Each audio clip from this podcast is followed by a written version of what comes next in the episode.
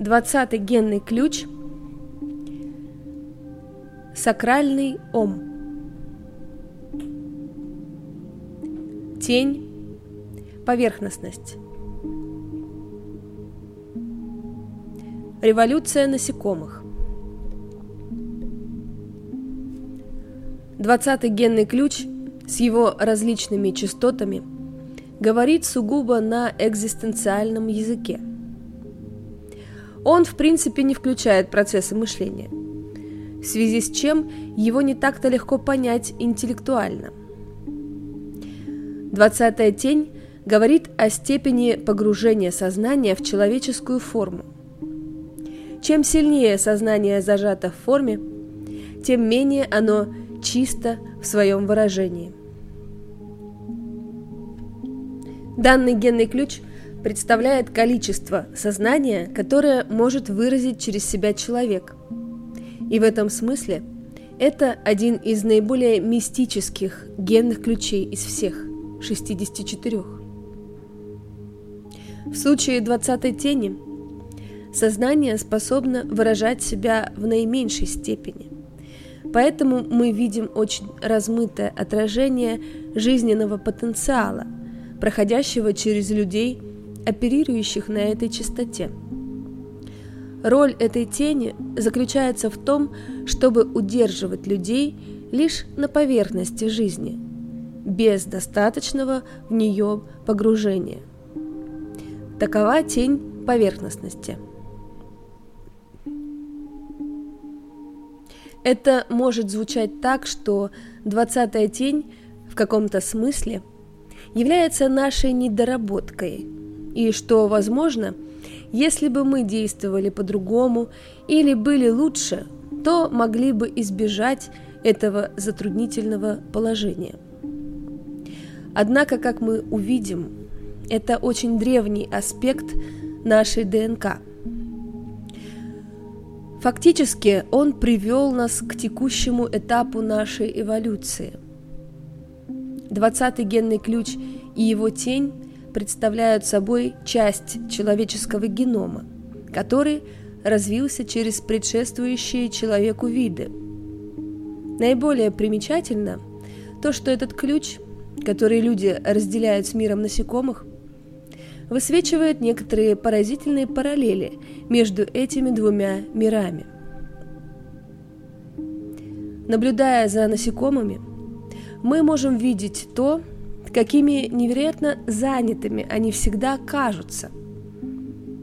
Жизнь большинства насекомых очень скоротечна. Некоторые живут лишь в течение нескольких летних месяцев, и в это время они проживают совершенно экзистенциальные жизни с единственной целью – остаться в живых для того, чтобы оставить потомство. Первые гоминиды жили в подобной экзистенциальной реальности в то время, когда генетическое программирование наиболее сильно проявляло себя через физическое тело – дыхание, прием пищи, убийство и секс. Чем дальше назад мы будем заглядывать в нашу эволюцию, тем более экзистенциальными будут выглядеть жизни наших предков. С развитием неокортекса все поменялось, и с тех пор в географии нашей осознанности определился сдвиг от физических инстинктов к быстро растущим когнитивным способностям мозга. Похоже, когда люди начали думать, случилась странная вещь. Мы стали упускать настоящий момент. Такая иллюзия возникает, поскольку ум может думать лишь в линейном режиме, когда каждому объекту или мысли присуще свое место на временной шкале. Такова плата за невероятные способности ума. При всей его гениальности он ограничен думать лишь внутри сферы ложной реальности под названием «время».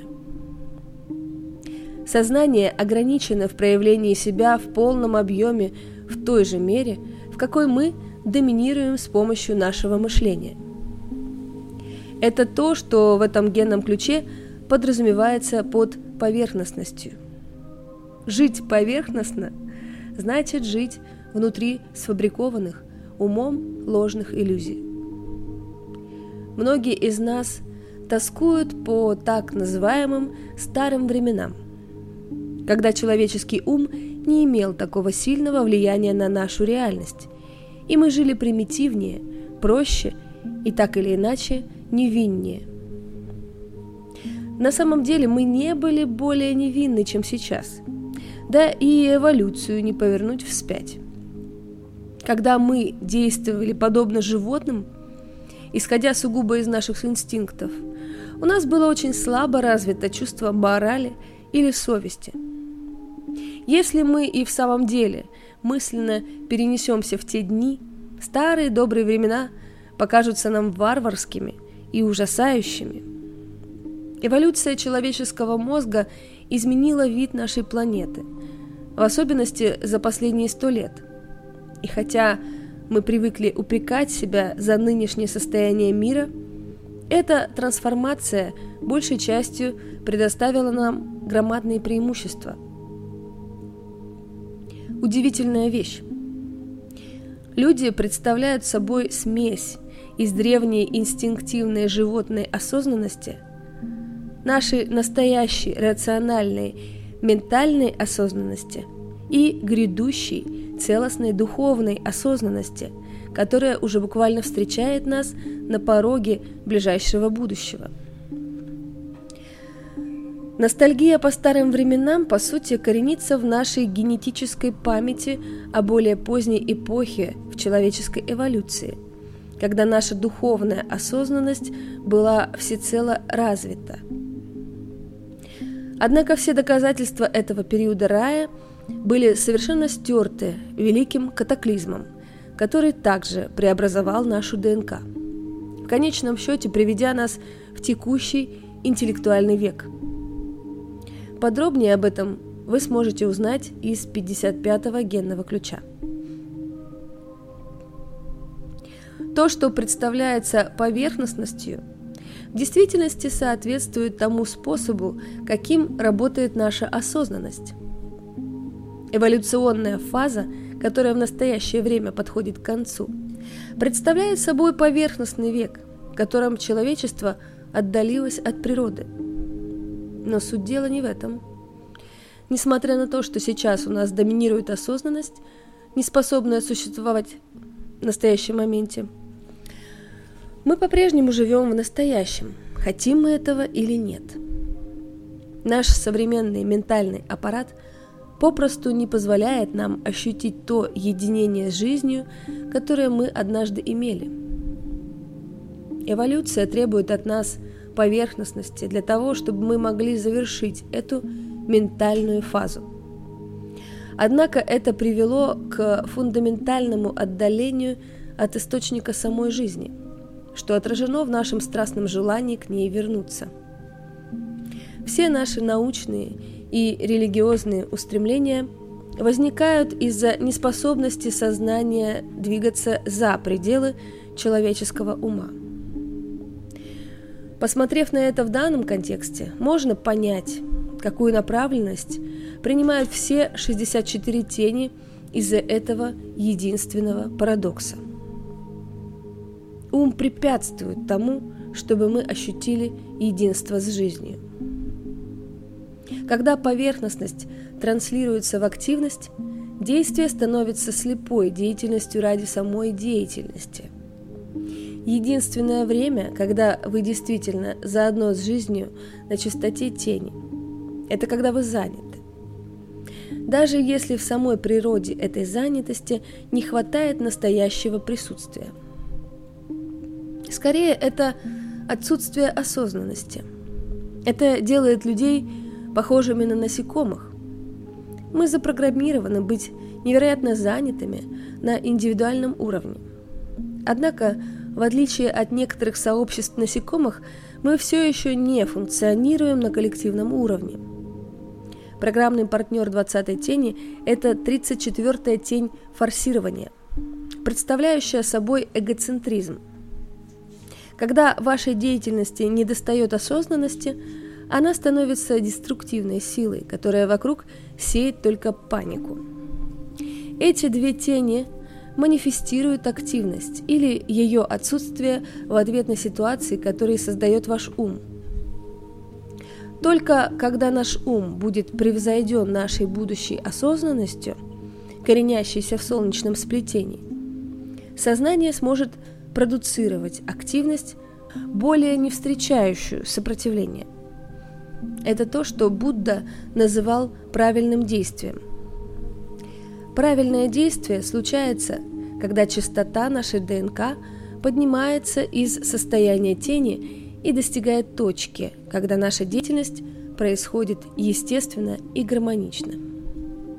Лишь на этой финальной стадии нашей эволюции человечество станет походить на более сложные сообщества насекомых, такие как семьи муравьев и пчел. По мере того, как сознание начнет дышать через каждого индивидуума, сплавляя коллективное в единое целое. Подавленная натура тени, отсутствующей. Интровертный характер 20-й тени производит впечатление полного отсутствия. В первую очередь, это отражается в глазах человека, которые или замирают на одной точке, или смотрят в никуда. 20-я тень проявляется скорее пунктиром, нежели постоянно. Сознание в подобных людях зачастую заморожено из-за сильного бессознательного страха, который периодически подменяет их самих. Подобный уход сознания из тела на самом деле напоминает маленькую смерть. Это также может быть вызвано мощным шоком. Это люди, в которых жизнь периодически зажигается и гаснет в зависимости от активности или затишья в их умах. Реакционная натура тени – лихорадочный. В реакционной натуре ум будет делать обратное в противовес подавленной натуре. Вместо оцепенения от страха, эта натура будет немедленно переводить страх в активность. Поэтому такие люди находятся в непрерывном движении, не в состоянии остановиться в своей лихорадочной поглощенности собой. Это состояние крайне широко распространено среди населения. И то, с каким рвением наши умы транслируют ее в активность, показывает, насколько глубоко эта тень проникла в нас. Мир, в котором мы живем, необычайно лихорадочен, поскольку этому способствует наше человеческое программирование. Как только в человеке начнет расцветать новая осознанность, огромное количество человеческой деятельности попросту прекратится, поскольку она рождена как побочный продукт беспокойного ума.